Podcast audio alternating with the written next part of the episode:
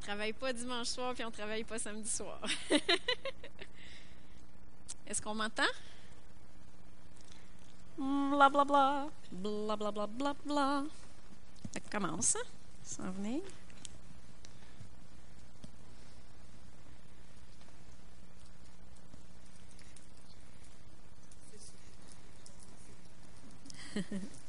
Êtes-vous en forme? J'espère que vous l'êtes parce que moi, je le suis. la foi. Commence à être en forme ronde. Commence.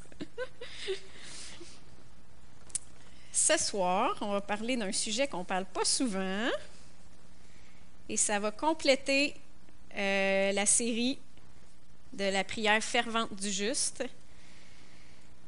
Un sujet euh, qui va avec la prière et c'est le jeûne.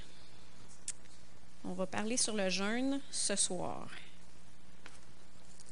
Et le titre de euh, la prédication ce soir, c'est le jeûne véritable. Euh, le but de l'enseignement ce soir, c'est de mettre la lumière sur ce qui est le jeûne, le véritable jeûne, le vrai jeûne, et sur qu'est-ce que c'est pas. Sur le vrai jeûne, puis le qu'est-ce qui n'est pas un vrai jeûne. Et pour qu'on puisse aussi euh, le pratiquer d'une manière qui est efficace, qui plaît à Dieu, et aussi éviter les pièges du diable. Pourquoi est-ce que je dis ça? Je vais parler pour moi parce que euh, peut-être que des gens ici qui, nous connaissent un peu plus, mais qui savent que, voilà deux ans environ, j'ai passé une période de jeûne prolongée et euh, c'était pas un vrai jeûne. Ce n'était pas un jeûne, c'était un jeûne qui n'était pas un jeûne de Dieu. Et euh, ce soir, on va voir c'est quoi le vrai jeûne, c'est quoi qui n'est pas le vrai jeûne, comment éviter les pièges du diable. Dans le, dans le Nouveau Testament, le jeûne s'est mentionné quelques fois, mais nulle part il est prescrit comme euh, des choses comme aimez-vous les uns les autres, euh, priez sans cesse, réjouissez-vous dans le Seigneur, euh, résister au diable. Ça, c'est des, choses que la Bible nous dit de faire. Dans le Nouveau Testament, le jeûne est mentionné, mais jamais qu'il y a euh, une prescription euh, jeûner une fois par semaine ou des choses comme ça. Et le jeûne, c'est donc pas quelque chose qui est rigide, c'est pas quelque chose qui est légalistique. Ça se pratique lorsque l'occasion se présente et lorsque le Seigneur le met sur notre cœur. Puis vu que ce n'est pas une prescription, puis qu'il y a peu d'instructions concernant le jeûne dans le Nouveau Testament, le diable a introduit beaucoup d'idées fausses dans l'Église dans le but de détruire et voler les gens. Et ce soir, ben, c'est un petit peu le but d'exposer c'est quoi le véritable jeûne pour qu'on puisse le faire bibliquement sans tomber dans l'erreur, dans le piège du diable. Êtes-vous prête? On va commencer par tourner dans Marc, euh, non pas dans Marc, dans Matthieu, excusez, verset 17. Point numéro 1. Le jeûne véritable ne change pas Dieu, il change nous.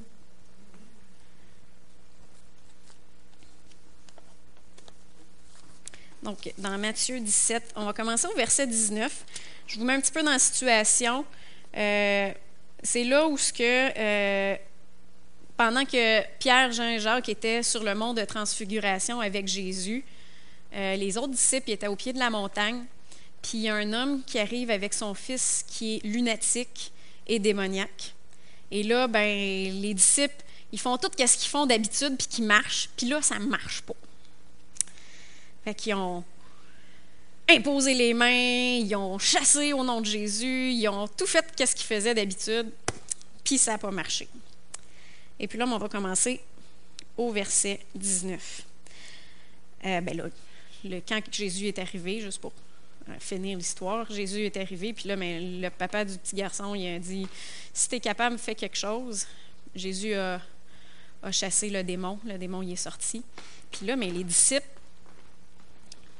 ils se sont approchés de Jésus et lui dirent en privé, parce que là, il est un petit peu humilié, parce qu'il n'avait pas réussi à faire qu'est-ce, qu'est-ce qui avait fonctionné d'habitude, et lui dire en privé pourquoi n'avons-nous pas pu chasser ce démon? C'est à cause de votre petite foi, leur dit Jésus. En vérité, je vous le dis, si vous avez de la foi comme un grain de moutarde, vous direz à cette montagne, transporte-toi d'ici là, et elle se transportera. Rien ne vous sera impossible. Mais cette sorte de démon ne sort que par la prière et par le jeûne. Ici, une chose que je veux ressortir, c'est que le jeûne est toujours mentionné, est souvent mentionné, pas toujours, mais ici, il est mentionné avec la prière. Il n'est pas tout seul, il est avec la prière. Puis là, certains ont pris ce verset 21-là, puis ils l'ont pris hors contexte, puis ils ont dit que certaines sortes d'esprits sortent juste par la prière et par le jeûne. Parce que si tu le lis toute seule, mais cette sorte de démon ne sort que par la prière et par le jeûne. Ça a l'air de tout. Mais c'est une erreur. Parce que si tu prends tout le contexte, si tu recules dans le verset 20, il dit Pourquoi n'avons-nous pas pu chasser ce démon Jésus il dit C'est à cause de votre petite foi. Donc, la prière et le jeûne ont plus rapport avec notre foi qu'avec notre puissance pour, pour chasser les démons. La Bible a dit dans Marc 16, 17, moi je ne tournerai pas, En mon nom, ils chasseront les démons.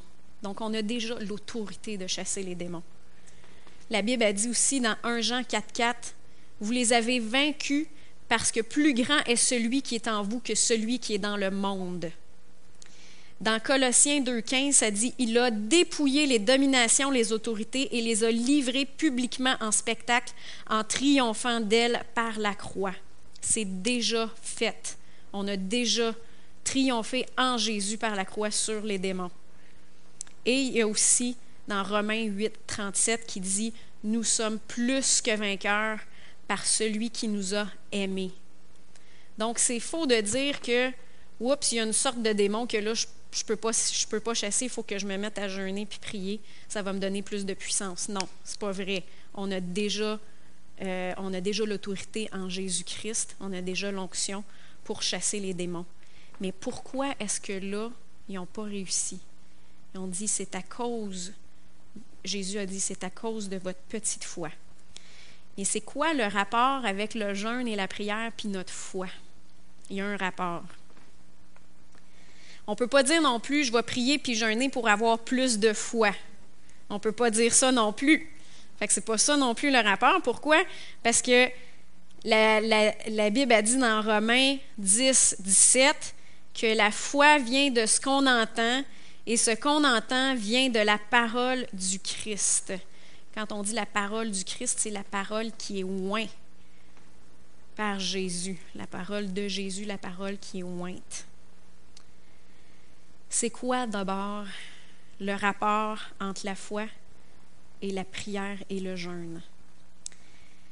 C'est que lorsque nos cinq sens y parlent fort et que la pression est là, la prière et le jeûne nous permettent de soumettre notre chair, de faire taire la voix de notre chair et de nous rendre plus sensibles à ce que l'Esprit de Dieu veut nous dire. Donc là, ce qui est arrivé, c'est que les disciples sont arrivés, puis là, ils voyaient le lunatique en train de, de, de, de, comment est-ce qu'on dit ça, euh, saliver, écumer. Puis là, il était comme, oh boy, est-ce que Dieu, il, va... Tu sais, c'est comme, tout, tout, le doute était là, tous les cinq sens, tout ce qu'il voyait, il entendait, c'est comme le doute était là. Et là, la pression des cinq sens de ce qu'il voyait était plus fort que ce qu'il savait à l'intérieur. La pression de la chair, la pression des cinq sens, la pression de ce qu'ils voyaient avec leurs yeux et de ce qu'ils entendaient avec leurs oreilles, de ce qu'ils ressentaient était plus fort.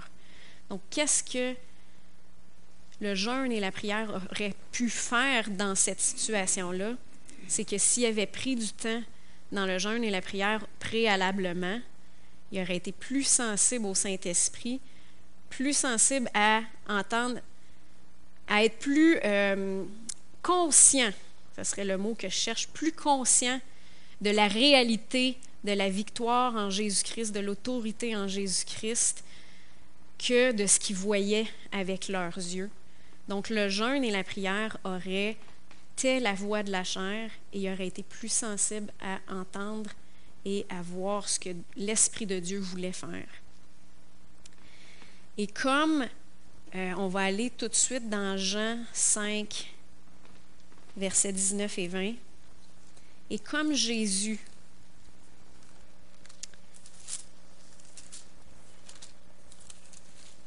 tout ce qu'il faisait, il l'avait vu voir par le Père avant. Il voyait dans son esprit. Il dit, ce que je fais, je ne le sais pas de moi-même que je le fais, mais j'ai vu le Père le faire. Et c'est pour ça qu'il avait la foi pour le faire. Dans Jean 5, 19, Jésus leur répondit, En vérité, en vérité, je vous le dis, le Fils ne peut rien faire par lui-même, mais seulement ce qu'il voit faire le Père. Et tout ce que le Père fait, le Fils le fait également. Car le Père aime le Fils et lui montre tout ce qu'il fait. Il lui montrera des œuvres plus grandes que celles-ci, afin que vous soyez dans l'étonnement. Puis il y a aussi un autre verset qui dit euh, en Jean 12, euh, verset 49, qui dit Car mes paroles ne viennent pas de moi, mais le Père qui m'a envoyé m'a commandé lui-même ce que je dois dire et ce dont je dois parler. Donc, lorsqu'on jeûne et qu'on prie, qu'on prie et qu'on jeûne, on est plus sensible à entendre la voix du Saint-Esprit. Donc, la foi vient parce qu'on entend. On entend ce que Dieu veut faire, on fait ce que Dieu veut faire, puis on a la foi pour le faire parce qu'on l'a entendu, puis on l'a vu faire avec nos yeux spirituels puis notre, euh, notre perception spirituelle dans notre cœur. Qu'est-ce que le jeûne vient faire? Ça nous permet de soumettre notre corps.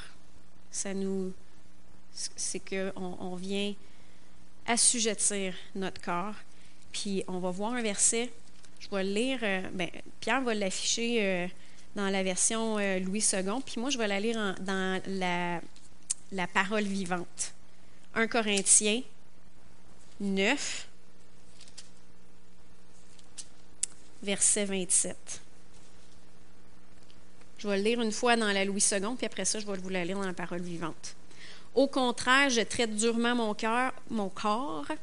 Je le tiens assujetti de peur qu'après avoir prêché aux autres, d'être moi-même disqualifié. Dans la parole vivante, c'est dit J'entraîne mon cœur par mon cœur. J'entraîne mon corps par l'endurcissement et la discipline afin de le réduire à ma merci. Je le maîtrise et je le maintiens asservi. Je le maîtrise et je le maintiens asservi. Donc c'est ça le jeûne ça maintient le corps asservi, ça maintient les cinq sens. La voix des cinq sens, ça l'était pour qu'on puisse entendre plus la voix du Saint-Esprit. Donc, la prière, le jeûne, ça change nous. Ça ne change pas Dieu. Ça nous rend plus sensibles au domaine de l'esprit. Puis il faut faire attention parce que dans les autres religions, ils font la même chose. Ils jeûnent eux autres aussi pour être plus sensibles au domaine de l'esprit. Sauf qu'ils sont plus sensibles aussi au domaine des mauvais, des esprits. Des esprits mauvais, exactement. Donc, c'est important lorsqu'on jeûne de se nourrir de la parole de Dieu. Très, très, très important pour que notre esprit soit nourri de la parole de Dieu et qu'on reste en plein droit dans le chemin.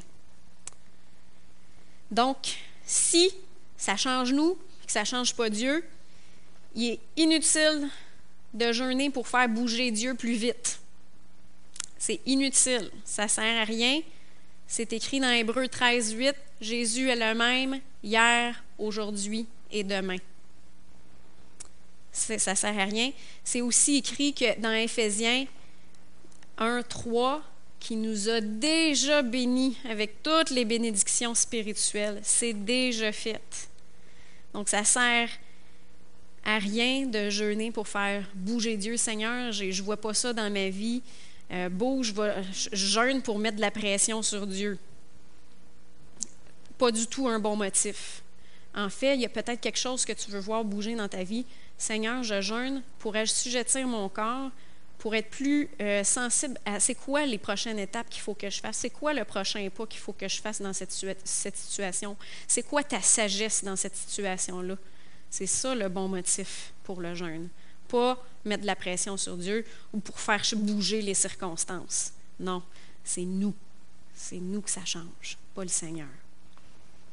Donc, indication pour jeûner, lorsqu'il y a de la pression, que vous ressentez qu'il y a de la pression extérieure, que vous ressentez que le corps il, parle trop fort, là, puis que oups, vous, euh, vous êtes en train de douter, puis tout ça, juste prendre du temps pour, dans la prière, se nourrir de la parole, jeûner, si vous le ressentez que c'est la bonne chose à faire. Lorsqu'on a besoin de direction, ça va être un bon temps pour jeûner. Ça permet de euh, éteindre la voix de notre, âme, de, nos sens, de tout ce qui se passe alentour, puis oups, juste se concentrer sur Dieu. C'est quoi, Seigneur, toi, tu veux que je fasse là, présentement? Et aussi à la direction du Seigneur. Ça, c'est le Seigneur, il dit euh, Tu as comme une impression, bon, c'est le temps que je prenne du, du temps à part pour m'attendre au Seigneur. Et puis là, quand il y a une situation qui va arriver, qu'il y a un démoniaque qui se présente devant toi, là, tu vas être déjà tu vas être prêt. Exactement. Tu vas être déjà prêt. Ton corps va être déjà assujetti. Tu vas être déjà sensible au Saint-Esprit et tu vas savoir exactement quoi faire lors de cette situation-là. Ça, c'était le point numéro un. Point numéro deux. Le jeûne véritable, c'est de s'humilier devant Dieu. Le jeûne véritable, c'est de s'humilier devant Dieu. On va tourner dans Psaume 35 verset 13.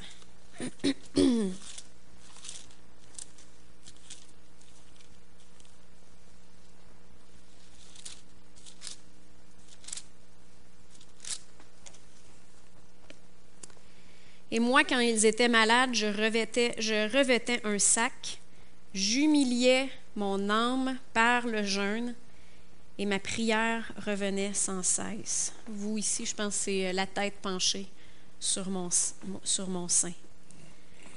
J'aimerais attirer la sur la phrase J'humiliais mon âme par le jeûne. Donc, le jeûne et l'humilité vont ensemble. Le jeûne et l'humilité vont ensemble. Dans l'Ancien Testament, on voyait beaucoup, tu sais, quand il était repentant, il se mettait des sacs à la tête, puis il se mettait en jeûne ou euh, des choses comme ça. C'était des temps de, de deuil aussi, c'était beaucoup comme ça. Mais ce que je veux qu'on ressorte ici, c'est que l'humilité et le jeûne, c'est, ça va ensemble. Humilier son âme, c'est de le soumettre à l'Esprit de Dieu. C'est de le soumettre à l'Esprit de Dieu. Et qu'est-ce qui arrive quand on se soumet à l'Esprit de Dieu et qu'on s'humilie devant Dieu? On va tourner dans 1 Pierre, verset que je vous ai déjà lu plusieurs fois. Pas aujourd'hui, mais dans d'autres fois. 1 Pierre 5, versets 5 à 7. On commencer dans la deuxième partie. Dans vos rapports mutuels, revêtez-vous tous d'humilité, car Dieu résiste aux orgueilleux, mais il donne sa grâce aux humbles. Humiliez-vous donc sous la puissante main de Dieu, afin qu'il vous élève en temps voulu. Déchargez-vous sur lui de tous vos soucis, car il prend soin de vous.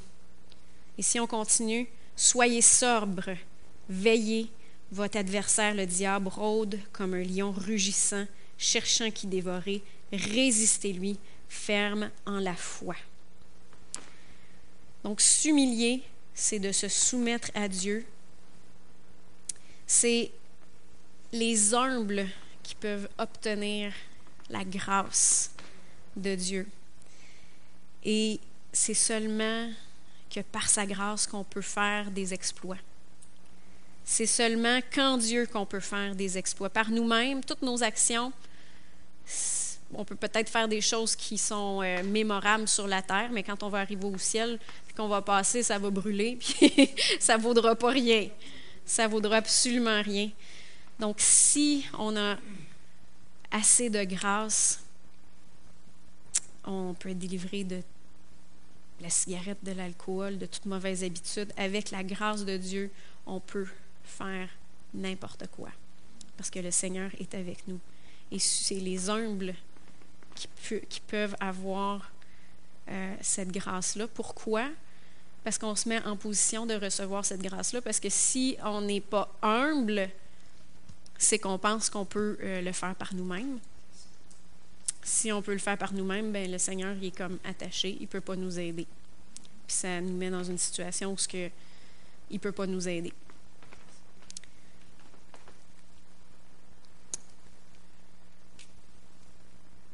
C'est le vrai jeûne, c'est de s'humilier devant Dieu, c'est de se soumettre à Dieu.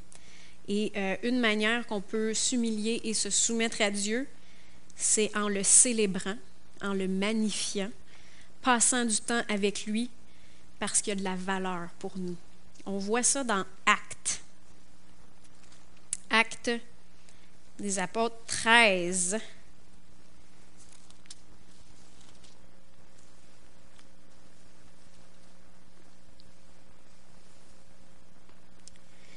Pendant, ben le verset 2, verset 2 et 3, pendant qu'il célébrait le culte du Seigneur et qu'il jeûnait. Le Saint-Esprit dit, Mettez-moi à part Barnabas et Saul pour l'œuvre à laquelle je les ai appelés. Alors, après avoir jeûné et prié, ils leur imposèrent les mains et les laissèrent partir. Donc encore ici, jeûne et prière sont mentionnés ensemble. C'est pas un jeûne toute seule. Et il disait aussi dans le verset 2, pendant qu'il célébrait le culte du Seigneur et qu'il jeûnait. Donc, il célébrait, il faisait du ministère auprès du Seigneur, il passait du temps avec lui, il le célébrait, il s'humiliait devant lui, juste en juste voulant passer du temps avec lui puis lui dire comment est-ce qu'il y a de la valeur pour nous. Puis quand on, on, le, on lui dit et qu'on passe du temps avec lui, c'est justement, on lui donne place. On lui donne place. On lui, on l'honore. Et ça, c'est de l'humilité. Mais est-ce que vous saviez qu'il existe aussi un jeûne charnel? On va, on va tourner. Je vais vous expliquer c'est quoi ça veut dire un jeûne charnel. On va tourner dans Colossiens 2, c'est quoi qu'il pense, là? Moi, je sais pas. ah, OK. Il existe un jeûne. Euh, Colossiens 2.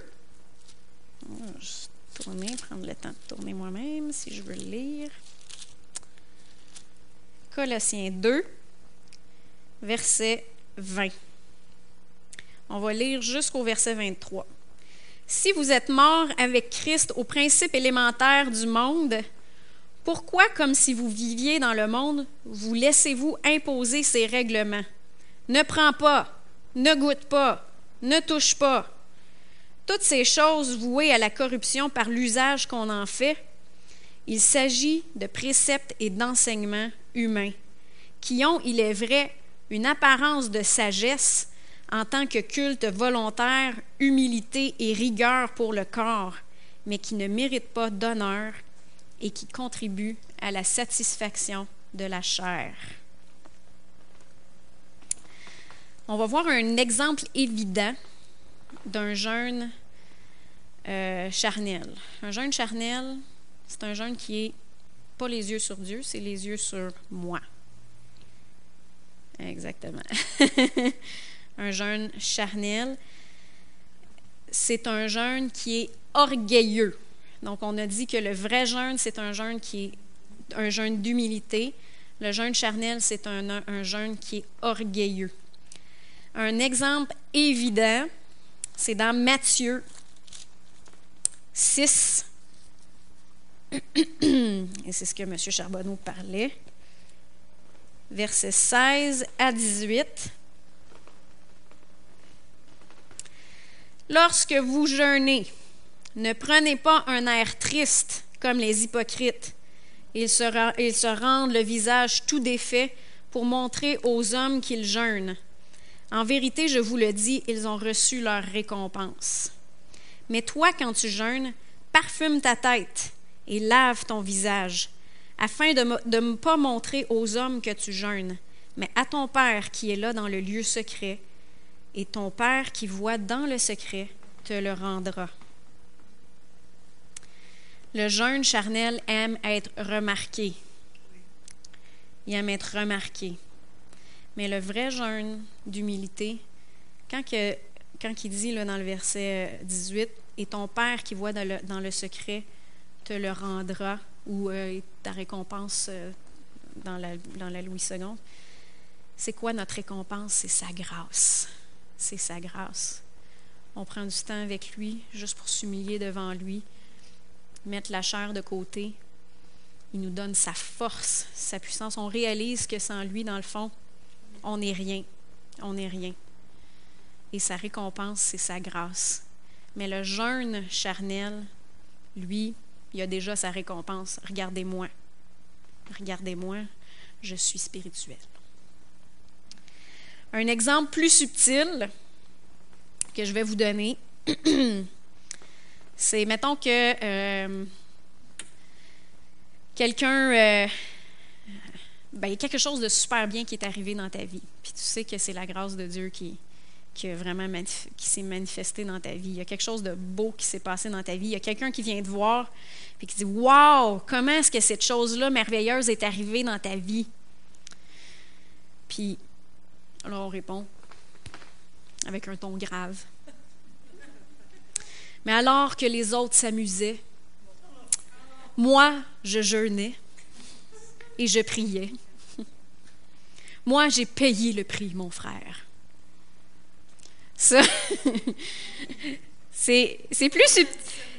Hein, mais c'est pas dur à discerner, sauf que là, je, l'ai comme bien, bien exagéré, mais hein, c'est, ça peut être subtil, ça peut être subtil. Il y a quelque chose qui est arrivé, ah ben, j'ai payé le prix, tu sais, j'ai, jeûné pour l'avoir, puis tout ça. Pas, pas en tout, c'est par la grâce de Dieu que tu l'as eu, c'est le Seigneur qui te l'a donné. Et si tu as jeûné euh, euh, ça t'a juste permis de focuser plus sur Dieu puis d'être capable de le recevoir. C'est tout ce que ça, ça l'a fait. Ça t'a permis de, de, recevoir la grâce de Dieu parce que tu t'es humilié puis que tu as reconnu que c'est sa grâce qui peut tout faire. Tu l'as reçu par la foi. Donc ça, c'est, c'est le jeûne charnel qui est orgueilleux. Et dont le focus est sur la performance de la chair. Donc, tantôt, quand on avait vu dans Colossiens, ça contribue à la satisfaction de la chair, mais c'est ça, ça contribue à la satisfaction. Moi, j'ai jeûné, fait ça donne comme, j'ai performé, c'est la performance, focus sur moi. La gloire, la gloire. Un exemple encore plus subtil, je jeûne pour être plus spirituel. C'est encore plus subtil. Tu sais, on dit, bon, mais moi, je jeûne pour, pour grandir spirituellement, pour accroître ma spiritualité. Puis c'est sûr qu'on souvent on le dit pas, tu sais, on le pense pas, mais c'est dans le sens un peu euh, pour être plus spirituel que que les autres. Hein, on, on, se compare. Puis des fois, on ne se compare même pas, mais c'est juste pour nous. On, veut être plus spirituel. Puis ça, c'est de l'orgueil spirituel. C'est de l'orgueil spirituel. Le jeûne Euh, le véritable jeûne, c'est qu'on s'humilie devant Dieu. Seigneur, on te donne la place dans notre vie. Notre focus n'est pas sur moi, pour moi être plus spirituel, non. C'est toi, Seigneur, agis dans ma vie. Je veux t'écouter. C'est ça le. Je veux être soumis à toi. C'est ça le vrai jeûne. Et le jeûne charnel n'est pas redevable. Il ne se soumet pas à l'autorité. Donc, lorsque, euh, lorsque ton pasteur il vient te dire euh, que tu es dans l'erreur, tu n'écoutes pas. Quand d'autres personnes autour de toi qui ont de l'autorité viennent te voir, tu n'écoutes pas. C'est un signe que, que, que tu es orgueilleux. Souvent, on est aveuglé, on ne le voit pas, on pense qu'on est dans, le bon chemin. On le fait de sincèrement euh, dans l'erreur, on pourrait dire, sincèrement dans l'erreur. Notre cœur, des fois, il, veut plaire à Dieu, mais le jeûne charnel ne se soumet pas à l'autorité. Donc, c'est des choses que je, que je mets. Des fois, ça a l'air comme bien euh, évident, mais c'est très subtil. C'est très subtil. Il faut faire attention.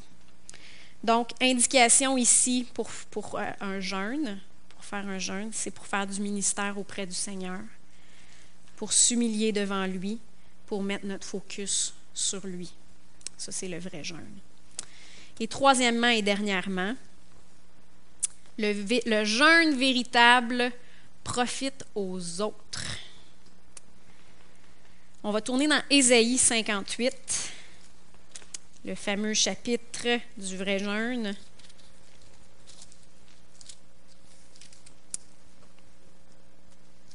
Une question qui peut nous aider à rester dans le droit chemin. À qui est-ce que ça bénéficie? Point d'interrogation. On va lire euh, Ésaïe 58, versets 6 à 14. On a un petit bout à lire, mais ça vaut le coup. Voici le jeûne que je préconise. Détache les chaînes de la, de la méchanceté, dénoue les liens du joug. Renvoie libre ceux qu'on écrase et que l'on rompe toute espèce de joug. Partage ton pain avec celui qui a faim et amène à la maison les pauvres sans abri. Si tu vois un homme nu, couvre-le et ne te détourne pas de celui qui est ta propre chair. Alors ta lumière poindra comme l'aurore et ta guérison germera promptement. Ta justice marchera devant toi et la gloire de l'Éternel sera ton arrière-garde. Alors tu appelleras et l'Éternel répondra. Tu crieras et il dira, Me voici. Si tu éloignes du milieu de toi le joug, les gestes menaçants et les discours de rien du tout, si tu offres à l'affamé ce que tu désires toi-même, si tu rassasies l'appétit de l'indigent, ta lumière se lèvera sur les ténèbres et ton obscurité sera comme le midi. L'Éternel te guidera constamment il te rassasiera dans les lieux arides, il redonnera de la vigueur à tes membres. Tu seras comme un jardin arrosé, comme un point d'eau dont les eaux ne déçoivent pas. Grâce à toi, l'on rebâtira sur d'anciennes ruines. Tu relèveras les fondations des générations passées. On t'appellera réparateur de brèches, celui qui restaure les sentiers, qui rend le pays habitable.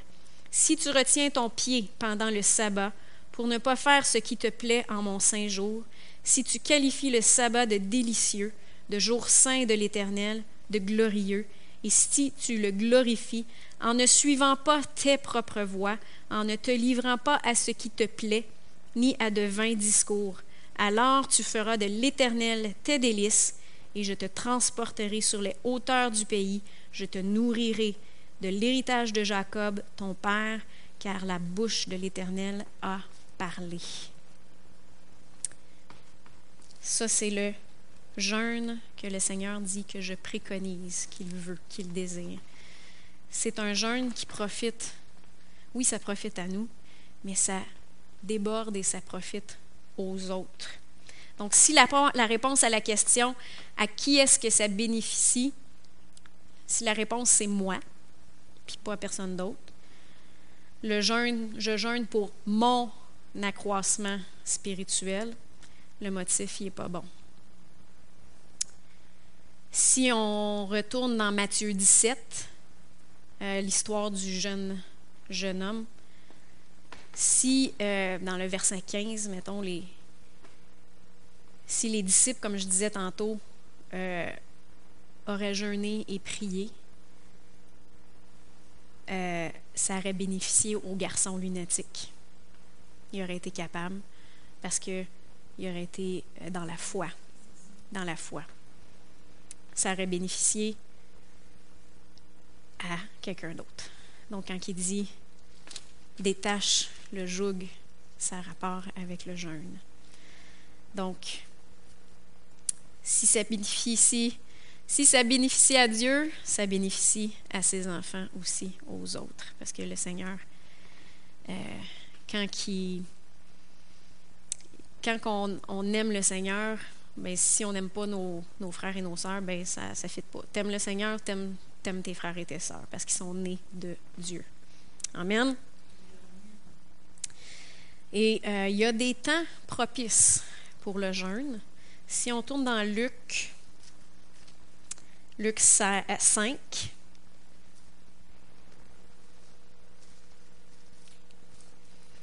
toujours dans l'idée où ce que ça profite aux autres, il y a certains temps qui ne sont pas propices au jeûne. Euh, Luc 5.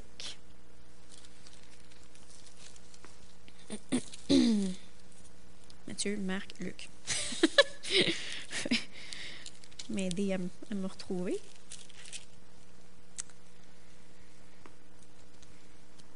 Là, les,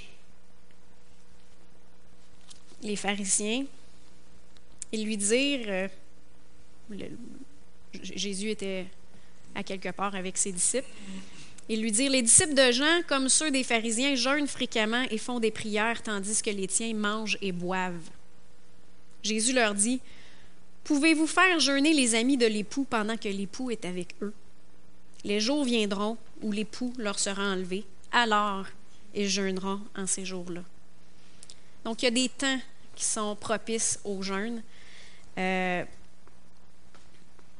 Dieu, c'est un Dieu de fête. Je ne sais pas si vous avez déjà remarqué ça dans la parole, mais Dieu, c'est un Dieu de fête. Il a, commandé cinq grandes fêtes euh, dans l'Ancien Testament où c'était des festins. Il y avait. Tout le monde se réjouissait, ils mangeaient ils, ensemble, ils, prenaient du bon temps ensemble. Euh, juste l'exemple du fils prodigue aussi, où que quand le fils prodigue il revient, euh, il, avait dit à, son frère, il dit, viens, viens avec nous, viens, viens faire le party avec nous. C'est un, un party un bon party, un party sain, mais il entendait la musique, il entendait les gens danser, il y avait, du fun. C'était un, party. Il se réjouissait parce que le fils prodigue était revenu au Seigneur. Il y a aussi les noces de l'agneau. Il va avoir un grand party euh, dans, dans le millénium. Euh, donc, les noces de l'agneau. Donc, Dieu, c'est un Dieu de fête. Il est venu pour nous donner la vie en abondance dans Jean 10, 10. C'est un Dieu qui est un Dieu d'abondance. Et aussi, c'est écrit dans Éphésiens 1, 3, celui que je vous avais lu tantôt, il nous a bénis de toute bénédiction spirituelle. Et puis même dans le verset 6, afin que nous puissions célébrer euh, la gloire de sa grâce. Célébrer, c'est un Dieu de fête, un Dieu euh, qui aiment les réjouissances. Donc, il y a des temps que ce n'est pas le temps de jeûner. Tu sais, mettons a quelqu'un qui est en train de, de fêter euh, une grande chose qui est arrivée dans sa vie. C'est un. Puis là, ben toi, non, moi, je jeûne ben il y a des fois qu'il faut se réjouir. Il faut se réjouir avec, euh, avec la personne. Elle vient juste d'avoir une réalisation. De, le Seigneur vient de faire quelque chose dans sa vie. Il y a un miracle qui est arrivé. Réjouissons-nous. Donc, il y a des temps où ce que, euh, il y a des temps pour s'humilier, passer du temps avec Dieu. Il y a d'autres temps où ce qu'il faut se réjouir. Et juste une parenthèse, le Seigneur n'est pas un bourreau ni un Dieu de condamnation et de culpabilité. Si à chaque fois que vous faites quelque chose qui vous procure la joie, euh, du plaisir, vous entendez une petite voix de condamnation, c'est pas de Dieu. Je vous dis ça parce que je l'ai vécu dans la période de jeûne. C'est comme tout ce qui pouvait me plaire ou me ah non euh, je, suis en jeûne faut pas que faut pas que je fasse ça puis puis dans le fond moi je pensais que c'était Dieu. Mais c'était pas Dieu. C'était le bourreau. C'était le diable qui nous mettait un joug qui mettait de la condamnation. Donc le Seigneur c'est un Dieu de joie un Dieu de vie et oui, il y a des temps pour jeûner, mais il y a des temps pour se réjouir. Et le Seigneur, ce n'est pas un bourreau. Amen.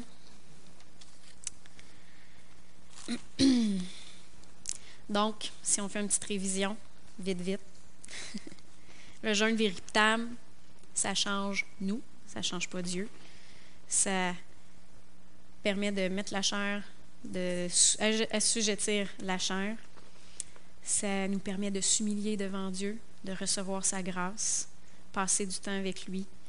Et ça profite ça, ça profite, au bout du compte, ça profite aux autres. Ça profite pas juste à nous. Fait que c'est ce que c'est ce que j'avais. Euh, je peux peut-être. J'avais une citation que j'ai lue de Kenneth Hagin. C'est pas la Bible, mais c'est quand même sage. Puis je vais vous la lire, je, l'ai traduit ici. Euh, Kenneth Hagin, il dit que lui, il jeûnait dans son jeune temps, il jeûnait euh, toujours deux jours par semaine. Puis après quelques années, là, c'est, je, vais citer, après quelques années où je jeûnais deux jours par semaine, le Seigneur m'a dit, ça me plairait davantage si tu vivais une vie de jeûne. J'ai dit, qu'est-ce que tu veux dire, une vie de jeûne? Il me dit, ne mange jamais tout ce que tu veux, garde soumis tes appétits. C'est tout ce que le jeûne va faire de toute façon. Ça va garder ton corps soumis, assujetti. Donc, c'était la petite parenthèse, la petite, euh, petite parole de, sagesse que je voulais dire. C'est que si tu jeûnes, tu prends du temps avec Dieu, puis qu'après ça, ben, tu vis, puis tu te goinfres, puis que tu laisses ta, ta chair tout le temps euh, dominer, ben, c'est mieux de, de tout. Ben, c'est ça, tu sais. Aussi bien toujours vivre une vie de maîtrise de soi. Dans le fond, c'est le fruit de l'esprit, une vie de maîtrise de soi. Puis ça ne veut pas dire, comme que je disais tantôt, qu'il ne faut pas se réjouir, qu'il ne faut pas euh, qu'à chaque fois qu'il y a quelque chose qui nous procure de oh non, non, non, euh, je, suis en train de laisser ma chair dominer. Non, non, tu sais, faire du vélo, moi, ça me procure du, du plaisir. Puis j'aime ça faire du vélo. Puis le Seigneur, c'est un cadeau qu'il me fait de pouvoir faire du vélo, puis d'être dans la nature, euh, d'être avec des amis, des choses comme ça. Donc, c'est ce que je voulais vous parler ce soir, le jeûne véritable qui plaît à Dieu, qui est balancé, puis évitons les pièges du diable. Amen.